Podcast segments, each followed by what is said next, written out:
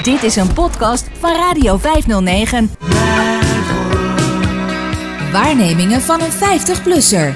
Inge's column bij Radio 509. Eigenwijs volk. Met mijn hond kom ik regelmatig op een uitlaatveldje hier in de buurt. Daar komen veel dezelfde mensen. Die staan dan in een vanwege de anderhalve meter verspreid groepje met elkaar te praten, terwijl de honden met elkaar spelen of gewoon iets voor zichzelf doen. De gesprekken gaan uiteraard meestal over honden. Hondenopvoeding, hondengedrag, incidenten met valse honden, tips voor hondenvoeding en de beste dierenarts. Maar ook andere gespreksonderwerpen worden aangesneden. De laatste weken gaat het vaak over boosterprikken. Waar ben jij geboosterd? Was het daar goed georganiseerd? Kreeg je Pfizer of Moderna? De baas van Hond Joost vertelde over zijn ervaringen in de RAI. Geweldige organisatie daar en vriendelijke medewerkers. Die vertelde hem dat ze dagelijks te maken krijgen met boze, ongeduldige mensen. Mensen die zonder afspraak binnenkomen lopen en verwachten dat ze direct een prik krijgen. Mensen die per se niet met Moderna geprikt willen worden. Of juist wel, dat weet ik niet meer. De GGD-medewerkers hebben naar het schijnt met veel agressie te maken en zelfs met verbaal en fysiek geweld. Daar werd op het uitlaatveldje natuurlijk schande van gesproken. De baas van Joost vertelde dat hij officieel in Duitsland woont. Wat hij dan deed op een Soester hondenveldje bleef onduidelijk, maar ik vroeg er niet naar.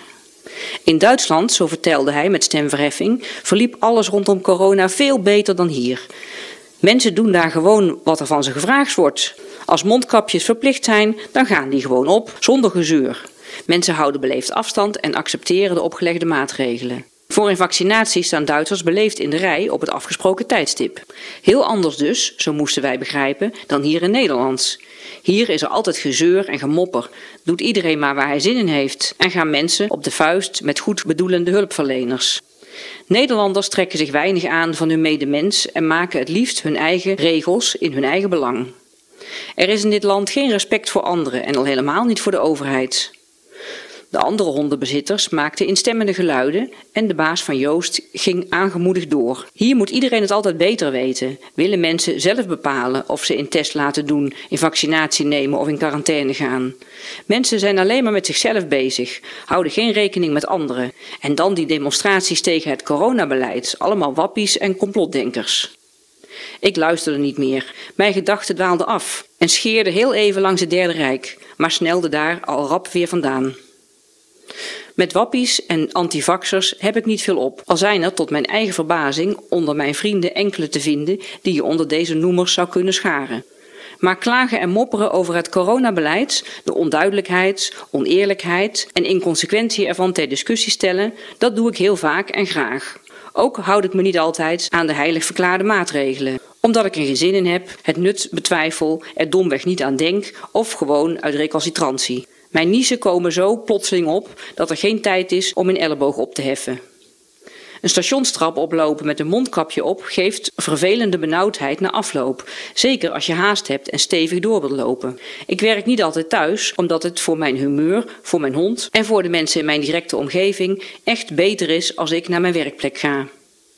Ik vind het prima, al die discussies, dat geklaag en gemopper, mensen die een mondkapje op hebben en hun neus er bovenuit laten steken, mensen zonder mondkapje, vind ik ook prima. Lekker niet doen als je er geen zin in hebt. Mij hoor je er niet over. Demonstreren tegen coronamaatregelen mag wat mij betreft. Dit is nog altijd een vrij land waarin je een andere mening mag hebben en die kunt laten horen. Het is leuk als mensen creatieve oplossingen verzinnen om als ondernemer of uitvoerend kunstenaar toch wat geld te verdienen. De mazen in de wet opzoeken. Ik wist het niet, maar met een half voor luisterend naar de baas van Joost voel ik zoiets als tevredenheid over mijn landgenoten. Misschien zelfs trots. Dat vaak zo irritante en arrogante volkje aan de Noordzee is toch wel leuk. Hier gebeurt iets. Hier wordt getwijfeld, gekankerd, gepolderd, aangemodderd, gerommeld en geritseld. Hier zijn we het allerlaatste met de vaccinaties en de boosters. Vinden we mondkapjes onzin, maar gaan we ze toch gebruiken. Dansen we met Jansen en komen te laat op onze schreden terug. Doen we de horeca tot 8 uur open? Nee, tot 5 uur. Nee, toch maar helemaal dicht. Ik mopper lekker mee en verbaas me over de vele volgzame, geduldige, begripvolle. Laten we het maar zo houden, een eigenwijs volk.